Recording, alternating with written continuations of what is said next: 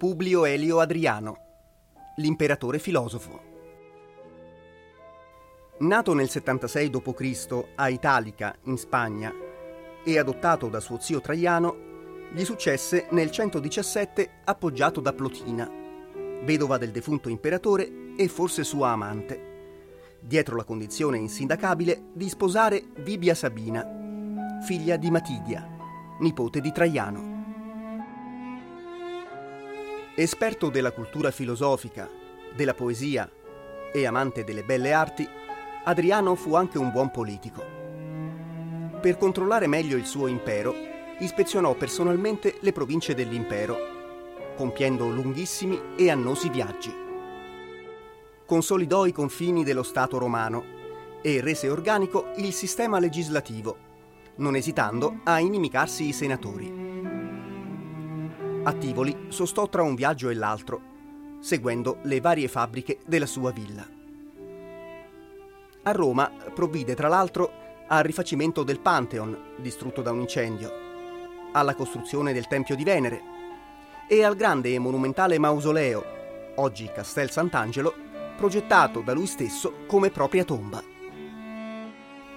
Morta Vibia nel 137 d.C., essendo accusato dal popolo di uxoricidio, si isolò, deluso, solo e malato. Morì nel 138. Antonino Pio, suo successore, vincendo l'astio senatoriale contro di lui, lo divinizzò.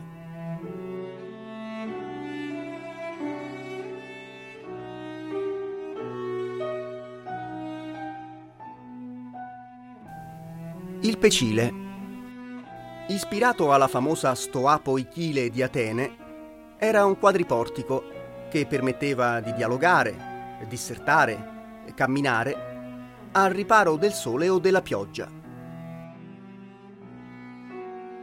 Si sviluppava intorno a un giardino con al centro una piscina. Un doppio portico costituiva la parte a nord. Ben conservato è l'intero e alto muro di spina della parte settentrionale, in cui è situato il monumentale ingresso che si varcava se si percorreva la strada che si snodava da nord. La copertura del porticato era a due falde, come si evidenzia osservando i grossi fori presenti nel muro di spina. Girando sette volte intorno a quest'ultima si percorrevano due miglia, tre chilometri circa, la misura perfetta della passeggiata postprandiale secondo quanto prescritto dalla medicina romana.